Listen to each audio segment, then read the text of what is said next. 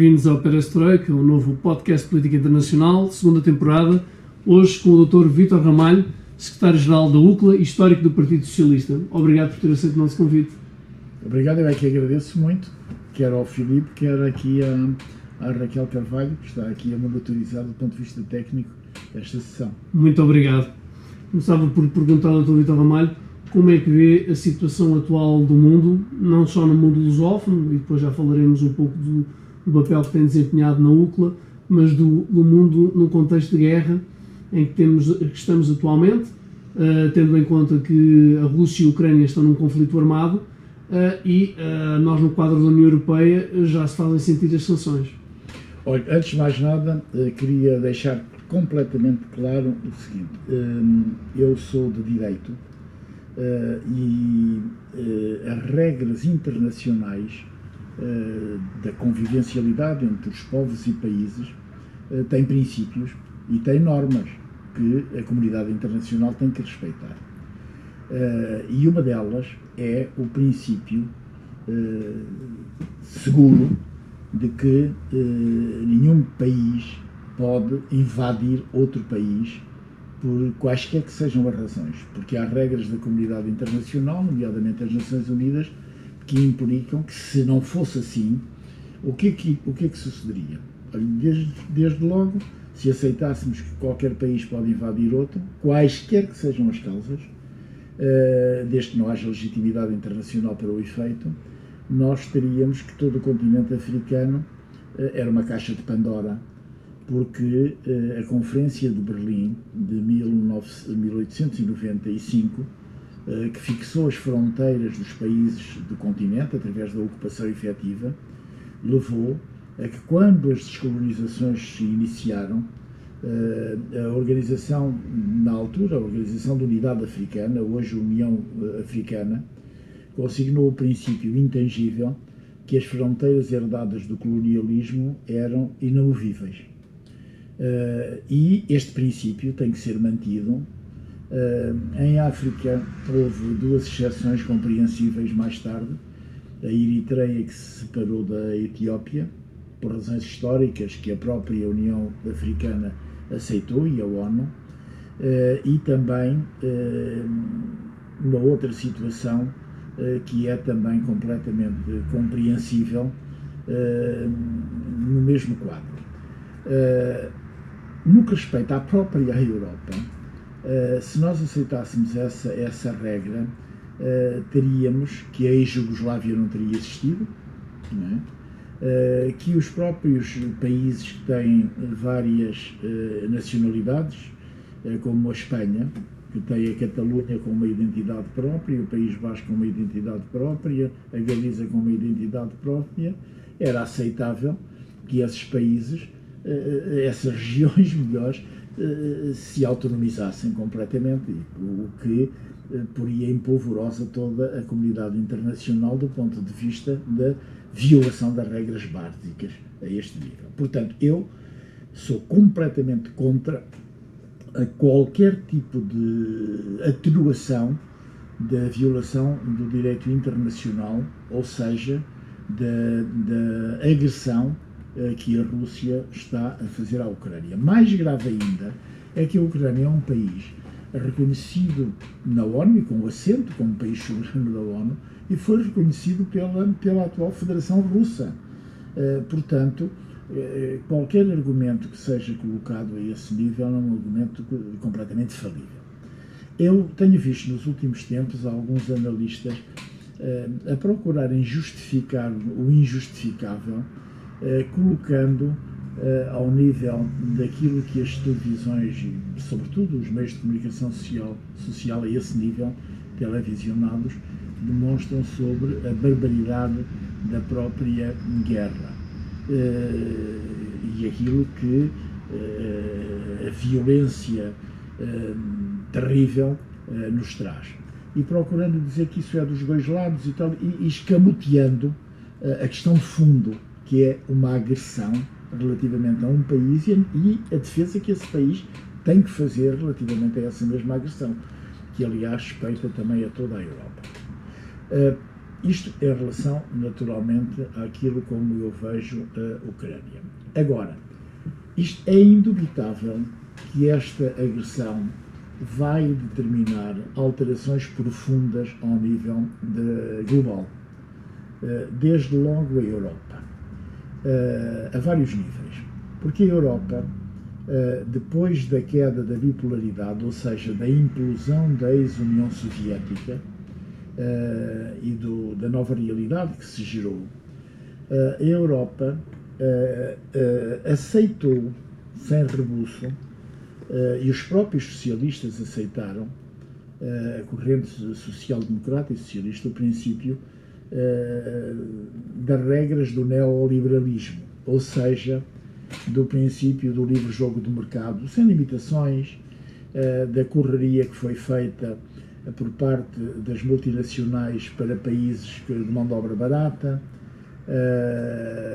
como forma de competição assente nos baixos salários e isto gerou de tal maneira a alteração de princípios consignados que alguns socialistas, como por exemplo o Sr. Schroeder, que era o chanceler da Alemanha, também um pouco cego, por, seguramente pelo dinheiro, aceitou ser presidente da Gazprom e isso legitimou que fosse aceito eh, primeiro por ele próprio e depois pela senhora Merkel, eh, o fornecimento de gás da Rússia através do Streaming 2. Havendo uma grande dependência agora da Alemanha e da União Europeia é, Ficou a Alemanha completamente dependente desta situação uh, do, do, fornecimento de gás da ex-União Soviética, ou seja, da atual Federação Russa. Uh, e com as consequências uh, que essa dependência arrasta para toda a Europa. As alternativas que existem não são fáceis de serem alcançadas, como aliás se vê, e, uh, digamos, estão todos agora numa situação muito difícil, todos os países, numa situação difícil, uns mais do que outros, mas o cerne essencial daqui tem a ver com a queda de princípios de correntes da opinião que fundaram a própria Europa. Nós não nos podemos esquecer que, que, que a União Europeia, a antiga CEE, foi formada uh, por duas correntes de opinião, que foram os socialistas, os sociais-democratas, os trabalhistas uh, e também os democratas cristãos. Uh, foram eles que formaram a Europa. Ora bem, depois da queda da ex-União Soviética e da pouca atenção que os partidos que formataram a União Europeia tiveram, com quebra sistemática de, de, princípios e da sua própria ideologia, como aqui se vê, neste exemplo, e eu poderia multiplicá-los, uh, debilitaram uh, o seu próprio ideário, uh, não salvaguardaram aquilo que é fundamental, que é dos próprios socialistas, ou seja, a aceitação do livre jogo do mercado, que os socialistas aceitam, tem regras Uh, e diante dessas regras existe a necessidade de serem também defendidas empresas estratégicas dos próprios países, porque são as empresas que internacionalizam a economia e não os próprios Estados. O que é que passou a ocorrer nesta, neste, neste liberalismo, para lhe falar agora uh, da lusofonia? Por exemplo, entre nós, uh, Portugal. Portugal vendeu, ainda por cima desbarato, todas as empresas estratégicas, a saber, é, vendeu as telecomunicações, como sabe, vendeu tudo o que é energia, tudo o que é distribuição de energia, tudo o que são empresas estratégicas no setor dos cimentos, tudo aquilo que tem a ver com aeroportos uh, e com a própria distribuição postal. O que é que restou? Restaram as águas, as águas em alta, nem é sequer em baixa, restou a ADP. Paralelamente com isto, assistimos à venda da banca de toda a banca que, que nós tínhamos, há escassos 20 anos, 90% da banca era de domínio nacional, não era só do Estado, era de domínio nacional. Hoje representa a banca e as entidades seguradoras 8%. A pergunta que eu faço é o seguinte: na, ao nível da lusofonia, a cooperação do ponto de vista económico não ficou debilitada porque o Estado deixou de ter, através de empresas sob domínio nacional e até a própria banca para o investimento, uh, instrumentos decisivos. Vou-lhe dar um exemplo. As, empresas, uh, as guerras em, Angola e em Moçambique arrastaram grande concentração populacional nas grandes cidades. No período colonial, Luanda tinha cerca de 500 mil habitantes, hoje tem a grande Luanda cerca de 8 milhões. Bom, isto suscita problemas de eletricidade, de saneamento básico, tudo isso. Eh, eh, as empresas de grande dimensão que podem concorrer a isso, eh, nenhuma delas é de domínio nacional, nem a própria participação maioritária ou sequer uma participação que garanta uma administração saudável ao nível dos interesses do próprio país. É por isso, repare, que logo que a pandemia surgiu, a Europa se viu decapitada de instrumentos de resposta a um nível básico. Desde logo, exemplo, ao nível das máscaras. Não tínhamos sequer produção, uma coisa mínima, em toda a Europa e também, obviamente, em Portugal. Portugal, por exemplo, que é um, um grande produtor de vinho, eh, importava álcool, hum, que era fundamental para a questão do gel. E a Europa, ao reparar nesta situação, foi a correr para os países de baixos salários, como, que tinham, como a China, que tinham exatamente uh, industrializado o país e tinham respostas para dar. E uh, a concorrência que se estabeleceu, fruto do aumento da procura, foi de tal maneira que nós assistimos a Estados, inclusivamente europeus, em que no trânsito dos objetos, dos instrumentos e equipamentos que eram solicitados por outros Estados, mas passavam uh, uh, em trânsito pelos Estados por outros que também necessitavam, uh, assistimos a que esses Estados não permitissem que os, que os bens tivessem o destino que tinham sido encomendados.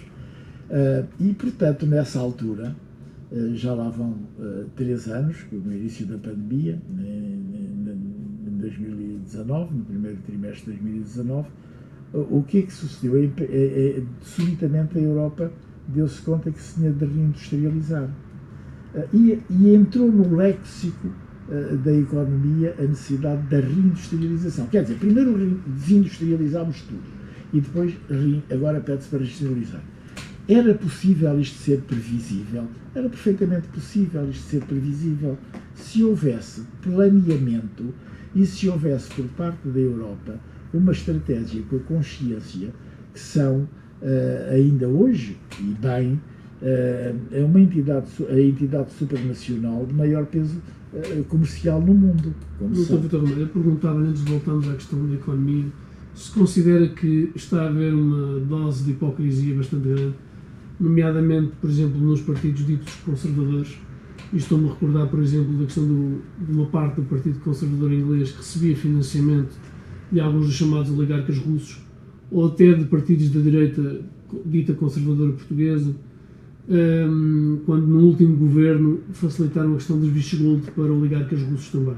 Qual é a perspectiva que o senhor tem nessa matéria, pegando depois na questão económica? Porque agora todos estão a criticar a Rússia, mas o, mas o financiamento e a promiscuidade entre a política e os negócios já vem desse, desse tipo de processo, não é? Não é à toa que Abramovich é tão amigo de Boris Johnson, pelo menos até há poucos dias. Claro, eu respondo-lhe já, mas fez-me a pergunta também do quadro futuro relativamente à lusofonia. A situação da África vai ser muito complicada. Uh, não apenas pela pandemia, que pôs a nu a situação de que a África não tem sequer eh, laboratórios capazes de produzir vacinas de resposta às necessidades que tem. Há dois países que têm, eh, o mais expressivo é a África do Sul, eh, e isso levanta questões importantes, que é a necessidade dos dirigentes africanos eh, acautelarem também a luta contra a corrupção e dinamizando respostas para a própria industrialização com vista à satisfação das necessidades básicas da população, desde logo a saúde. E para além da saúde, a questão agropecuária, porque a África é um continente que tem eh, riquezas de resposta eh, à, na agricultura muito significativas e todos os países costeiros, portanto, que têm fronteiras com o mar, como sucede com todos os países de língua oficial portuguesa, a possibilidade de, a esse nível, uh, responderem à autossuficiência em benefício dos seus próprios cidadãos. O que é que sucedeu com a pandemia? A pandemia agravou enormemente as desigualdades. E no continente africano, então, de uma maneira exponencial.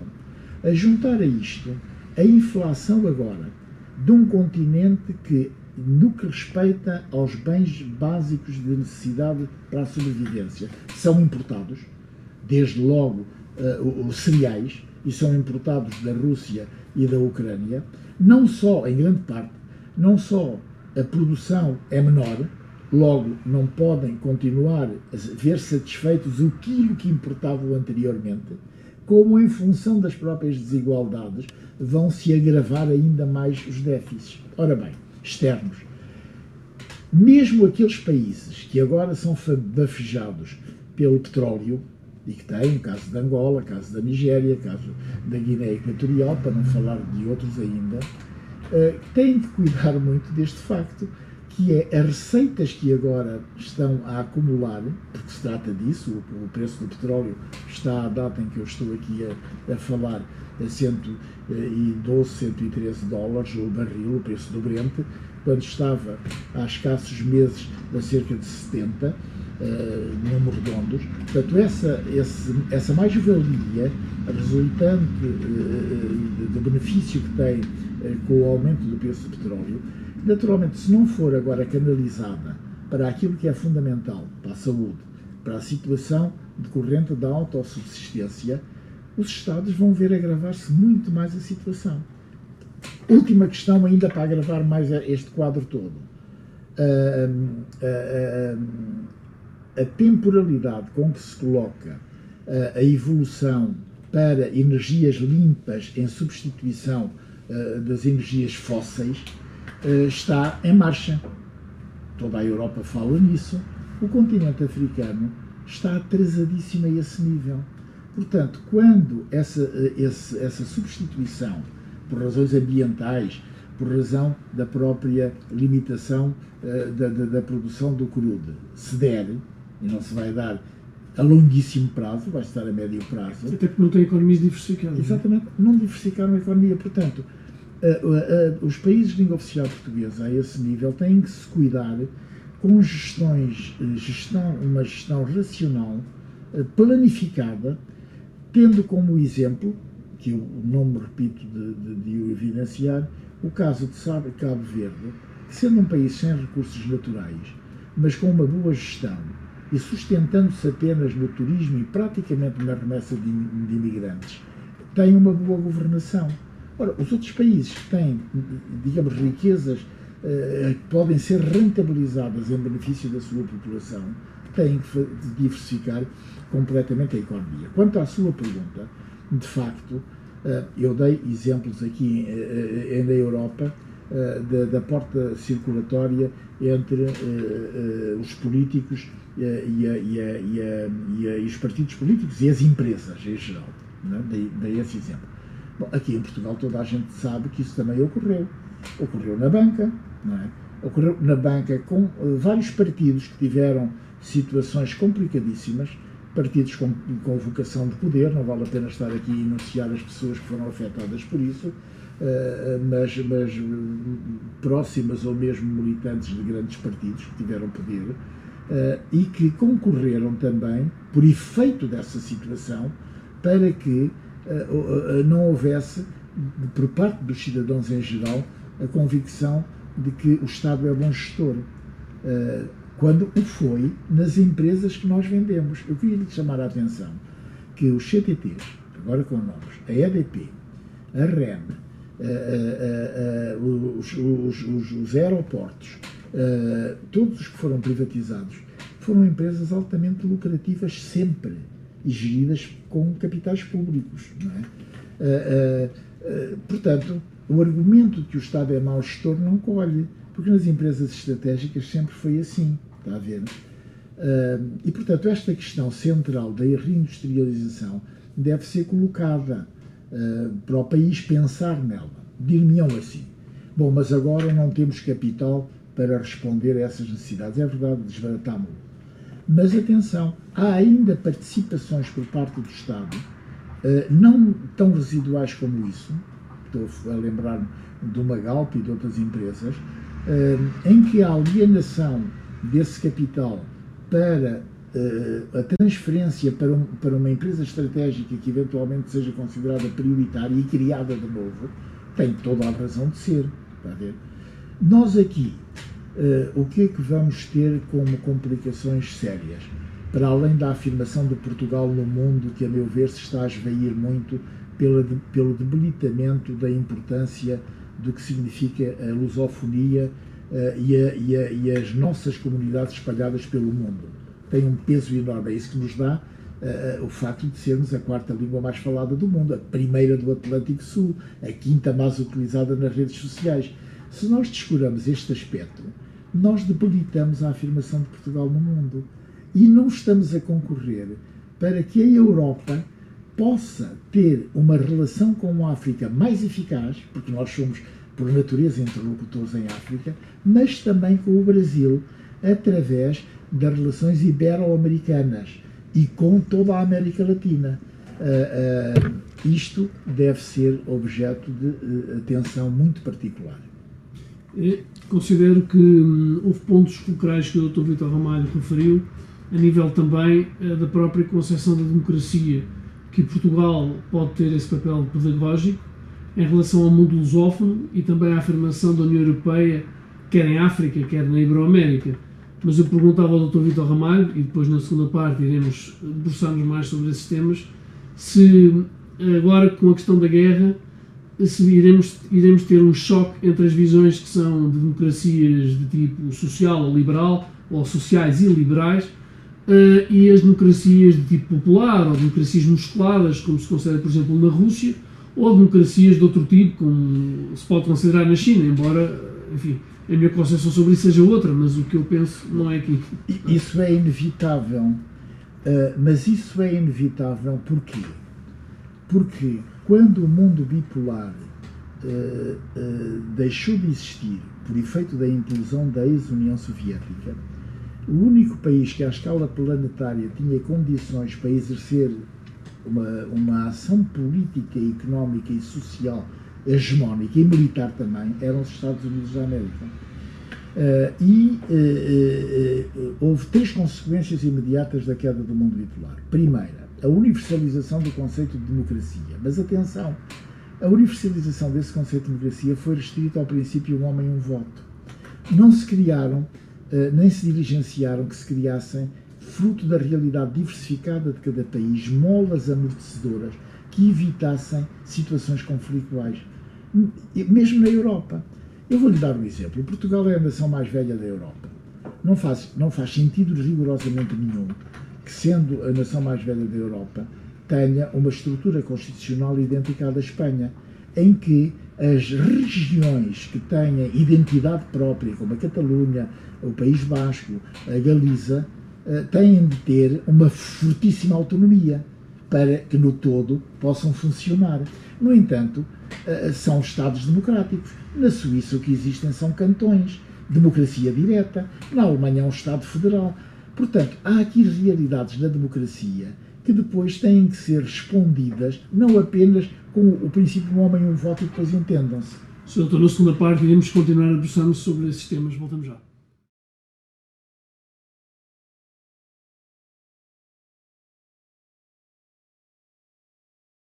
Voltando ao tema, o Dr. Vitor Romano estava a referir a concepção da democracia e os vários modelos democráticos específicos que temos na Suíça, em Espanha, em Portugal. Isto para, para, para, para, evidenciar o seguinte: a democracia não se limita ao princípio do homem um voto, ou seja, não basta dizer uh, que há eleições que as pessoas votam para tudo ficar resolvido. Tem cada país tem especificidades sociológicas de formação que implicam depois respostas constitucionais diversificadas. Por isso é que eu lhe disse que a Alemanha, por exemplo, é um Estado federal, a Suíça é um Estado com cantões de democracia direta, a Espanha tem uma monarquia, Portugal é uma república, porque a Espanha, na fase de transição, para garantir, a, digamos, a, un, a unidade a, do país no seu conjunto, com a sua diversidade, criou um símbolo que já existia no passado. Bom, isto em África, então, é mais relevante. Porquê? Porque, sendo as fronteiras do, da África, de todos os países, uh, uh, constituídas artificialmente depois da Conferência de Berlim, uh, coexistem, coexistem nos seus territórios, em todos eles, nos países, etnias e realidades culturais diversificadas. Vou-lhe dar um exemplo. Se você aplicar no, no, no Ruanda este princípio cego, os Hutus, que são 90% da população, naturalmente terão sempre vantagens sobre os Tutsi, que são 10%.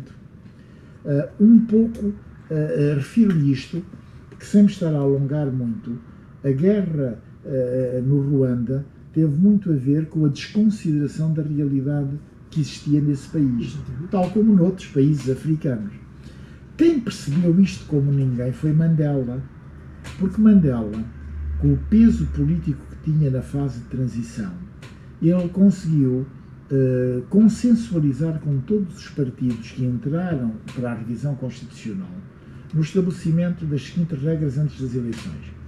Todos os partidos que tivessem mais de 5% de votos teriam obrigatoriamente de fazer parte do governo. Porquê? Porque ele sabia que o partido Inkatha, cuja base é, é dos Zulus, um povo guerreiro, teria naturalmente, pela população que tem, mais de 5% de votos. Isso que é que permitiu, quando houve eleições, que o Inkatha acabasse por ser membro do governo através de, de, de Butalesi e ainda por cima sendo ministro do interior como foi. E ele foi mais longe. Os partido, o partido que ficasse em segundo lugar na, na, nas, nas, nas, eleições legislativas para, para a Constituição era obrigatoriamente o partido que indicaria o vice-presidente, porque ele sabia, porque ele sabia que o Partido Democrático, maioritariamente da etnia branca, ia ser o partido, o segundo partido mais votado como foi. E é por isso que, que de Klerk foi vice-presidente da África do Sul nesta fase de transição. Quer dizer, ele faleceu há pouco tempo o ex-presidente. Exatamente. E ele estabeleceu outras regras, eu estou aqui a citar as principais, que as pessoas percebem. Porque se não fosse feito isso na África do Sul, ainda por cima com uma gestão durante muitos anos uh, do apartheid, com ódios raciais pelo meio, isto era uma explosão e não foi. Uh, uh, portanto, é o segundo exemplo.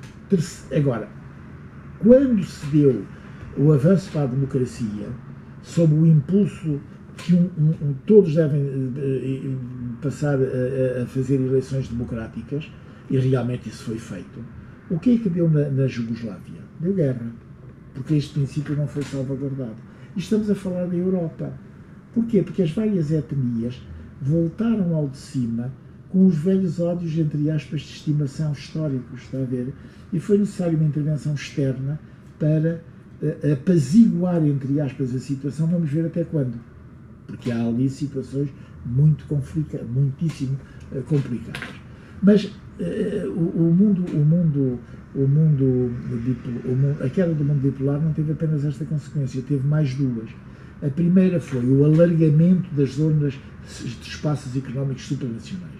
Bom, o caso da, da União Europeia, uh, o caso do Mercosul, o caso do ASEAN, o caso da NAFTA. Bom, e passou-se a estender para qualquer Estado que quisesse a adesão de uma maneira impressionante. Não se, não se esqueça que a União Europeia foi criada com seis Estados, passou a 12 quando Portugal e, e, e, entrou com a Espanha e neste momento já vão em 27.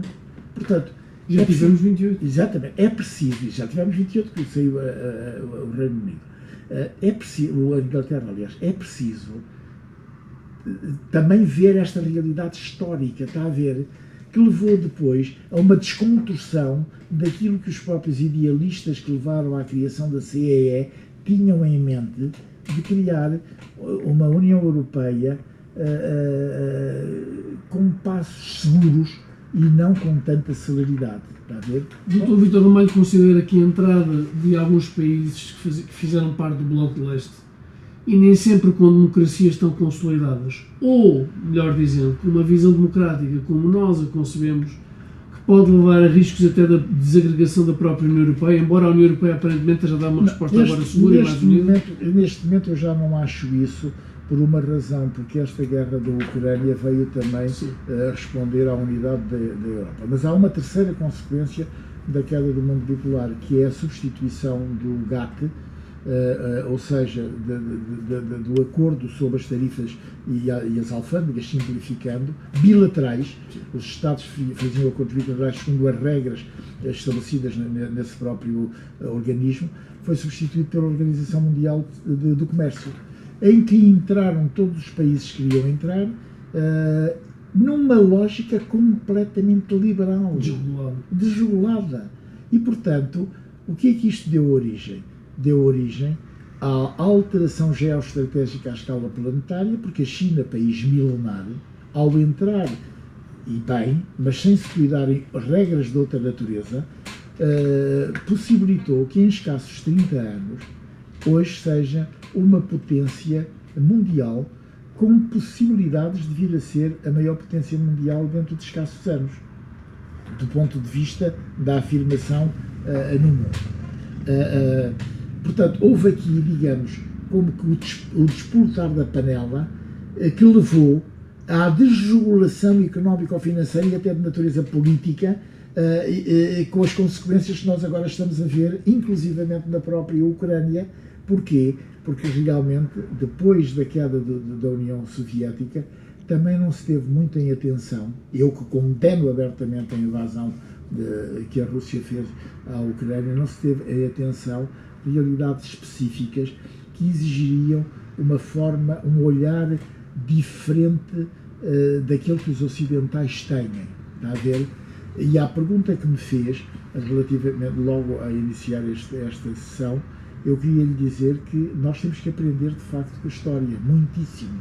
E quem a desconhece depois tem situações desta natureza como o mundo teve. A meu ver, o mundo vai mudar completamente. E vai mudar em que sentido? Perguntar-me uh, Eu acho que uh, uh, o, o, confronto entre aspas, não militar, mas a realidade hoje vai fazer emergir a China como protagonista mundial forte e os Estados Unidos da América com a União Europeia, ou seja, o Ocidente. A Rússia, nós temos que ter atenção que a Rússia é um país, é o maior país em extensão do mundo, o segundo é o Canadá, o maior país em extensão do mundo, mas atenção, uh, tem uma economia muito débil. A economia da, da, da Rússia é bom que nós tenhamos em atenção. Itália, é? é menor do que a Itália neste momento. E com as sanções que foram aí aplicadas, que estão a ser aplicadas, a Rússia vai sair disto com uma situação económica muito, muito afetada. Devemos ter essa consciência. Quem é que beneficia com isto? Uh, olha, eu na minha juventude, em que não havia uh, Partido Socialista, em que nós na universidade éramos jovens, rebeldes, e eu andava pela extrema-esquerda nessa altura, como era próprio de qualquer jovem, e assumo isso com grande uh, naturalidade, porque ou havia o Partido Comunista, do qual nós não concordávamos, ou o regime, portanto tínhamos que pertencer a outra coisa se o desejávamos. Li muitas coisas sobre o Mao Tse-tung e ele tinha frases realmente ajustadas ao momento e que a China está a seguir.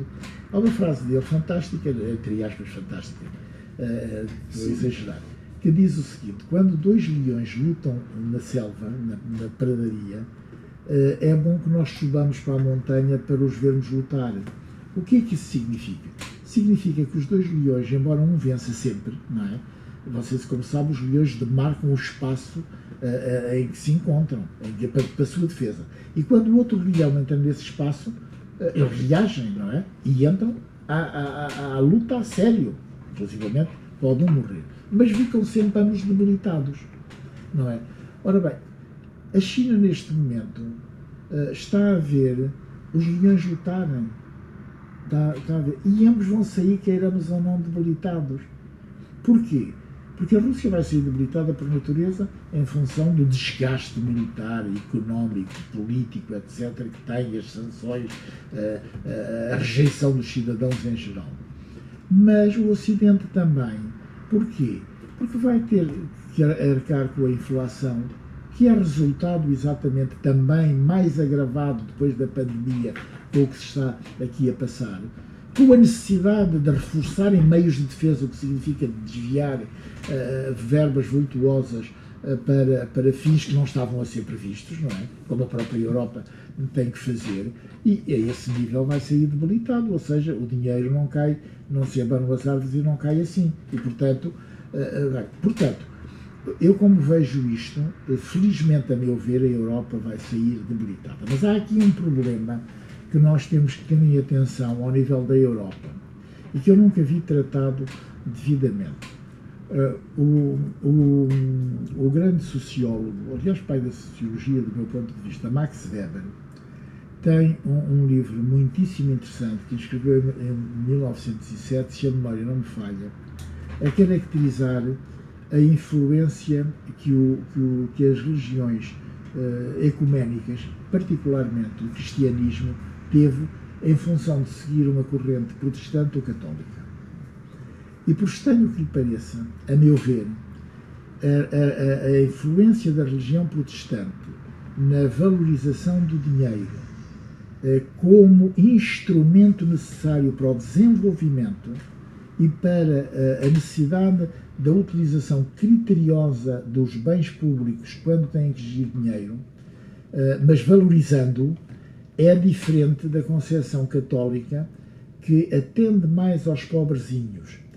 Uh, parodiando esta situação, eu diria, enquanto nós, uh, os países católicos, uh, são mais caritativos e de alguma maneira querem acabar com a pobreza, como é evidente, através de apoios, os países, os protestantes, estou a falar de da Dinamarca, estou a falar da Holanda, sobretudo, também da Alemanha, uh, ou seja, que não são, são países cuja base ecuménica é diferente, uh, reagem mal quando os dinheiros públicos pertencem a todos, uh, eles não veem uma utilização racional, está a ver?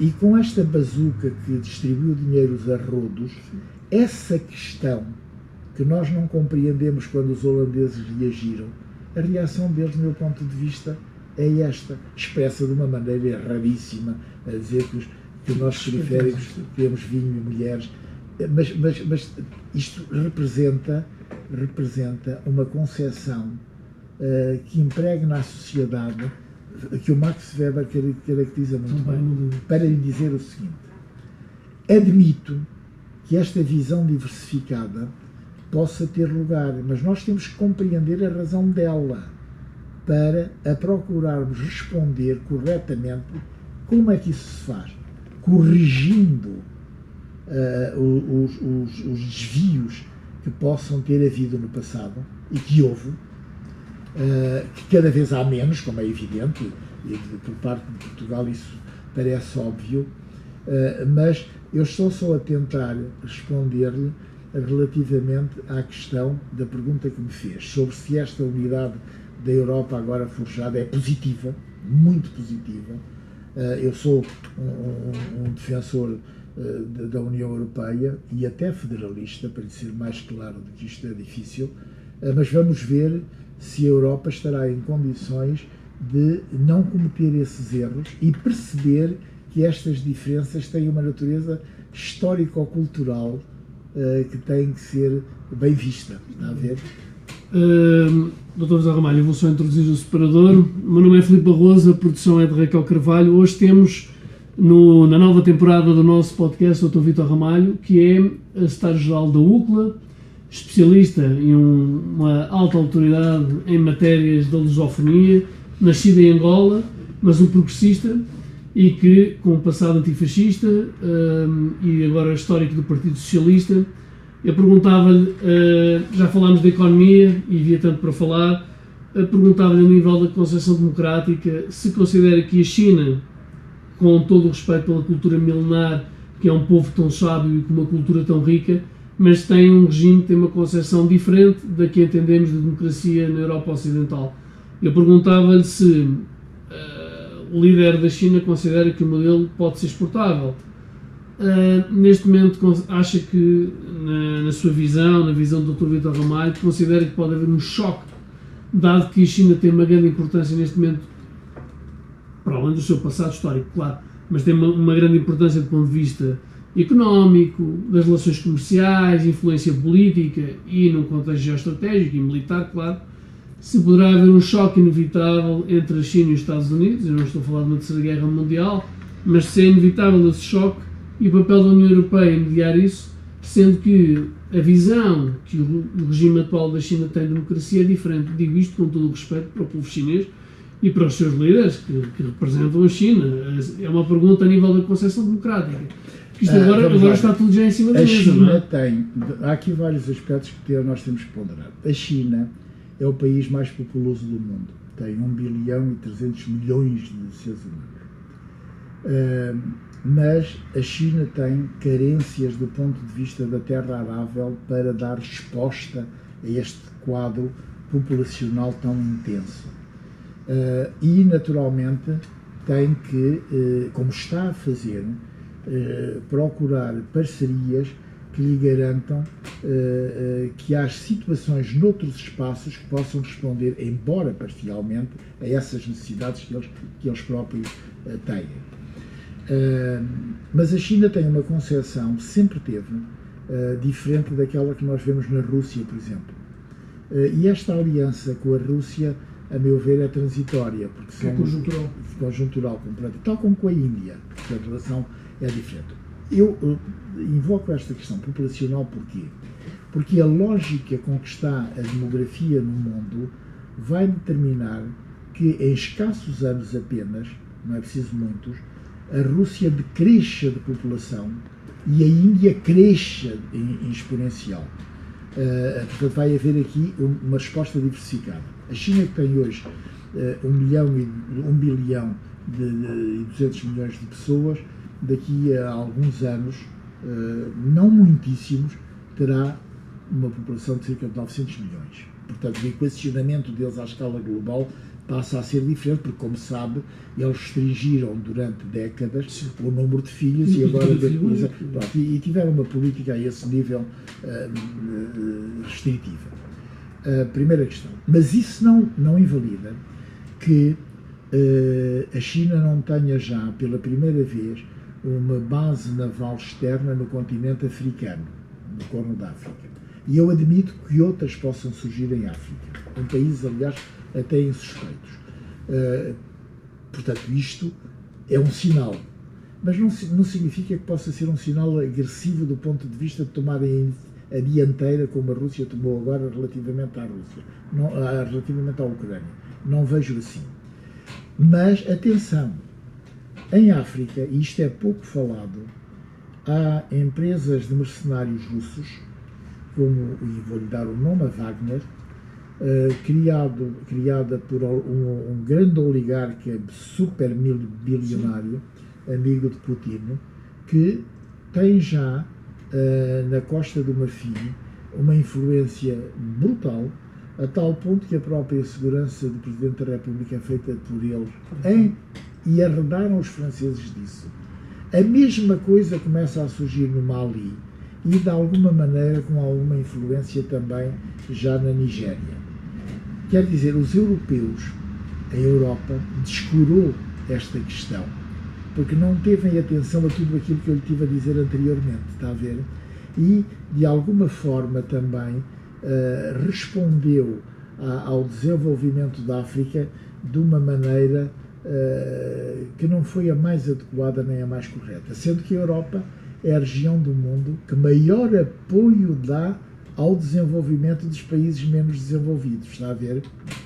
Uh, essa questão que você coloca é uma questão uh, que eu não vejo no imediato nem a curto prazo. Quer dizer, qualquer situação explosiva militar que entre em conflitualidade entre a China e, o Ocidente, para ser mais geral, não a vejo ainda assim.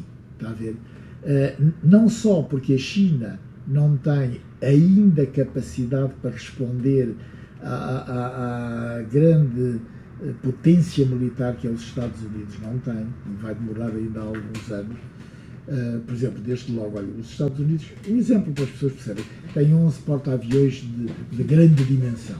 A China, se a memória não me falha, para ter 8 tem que ainda demorar uns anos, está a ver? Que está a tentar. E simplifica as coisas, está a ver? Portanto, a China não tem, uh, nem historicamente, um comportamento igual ao da, Rússia, nem do ponto de vista das respostas no imediato ou a curto prazo, tem qualquer necessidade de o fazer ou, ou, ou, ou, resposta a esse nível. Agora, isso não significa que, do ponto de vista da tensão comercial, que é outra coisa, uh, o Ocidente não tenha que ter aí atenção, e a América em particular, como é evidente, como está a ter. Doutor Vitor Ramalho, a última pergunta que estamos mesmo a terminar é também o presidente e fundador da Participar Mais, uma mensagem sobre essa associação de, de, para a participação cívica. Olha, nós criámos essa associação de forma transversal, com personalidades de referência, todos eles, uh, militares, homens das regiões, uh, ligados a, às empresas, uh, professores universitários, com que objetivo? Com o objetivo da sociedade civil ser mais interveniente. A sociedade civil em Portugal é extremamente débil. E as análises que são feitas Olha, desde logo também do ponto de vista político. Eu não sei se nós, para terminar, se, se o Filipe já se apercebeu que a representatividade que, é, que o povo português tem hoje na Assembleia é um corte radical com aquela que sempre existiu em Portugal depois da Constituição. Desapareceu um partido fundador da Constituição, Democrata Cristão, que tinha sido também fundador da União Europeia, não é? Uh, um outro partido, dois outros partidos, mas um em principal, o Partido Comunista Português decresceu de uma forma significativa em termos de representatividade na Assembleia e de representatividade autárquica, e o Bloco de Esquerda, que não tinha sequer nenhuma representatividade uh, nas autarquias, teve uma presidência de Câmara em Salvaterra de Magos aqui há uns anos largos, uh, tem também uma situação muito, muito débil em termos de representatividade. Mas, por outro lado, surgiu surgiram dois grupos parlamentares novos que nunca existiram. Existiam deputados, um só deputado cada um deles. Agora há dois grupos parlamentares. Ora bem, a direita cresceu muito. A direita cresceu muito em Portugal. Embora haja uma maioria absoluta. Não, a direita, eu digo a direita que não tinha representatividade anteriormente nenhuma. Nenhum partido liberal antes conseguiu eleger quem quer que fosse. Liberal na verdadeira acessão da palavra. Nem nenhum partido de extrema-direita teve grupo parlamentar. Ora bem, nós temos que cuidar muito desse aspecto, porque isso, a meu ver, implica uma habilidade política no relacionamento com a Assembleia e a cada momento o Presidente da República verificar, pela sua própria experiência de vida, pela sua capacidade política, se essa representatividade política está em sintonia com o que pensa o povo português.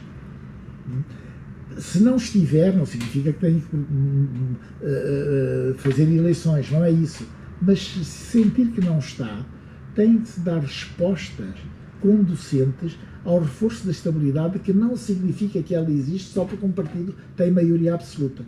É as questões que eu lhe dava agora.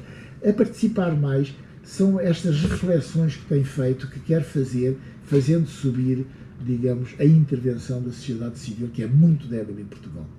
São palavras sábias, Dr. Vitor Ramalho. Muito obrigado.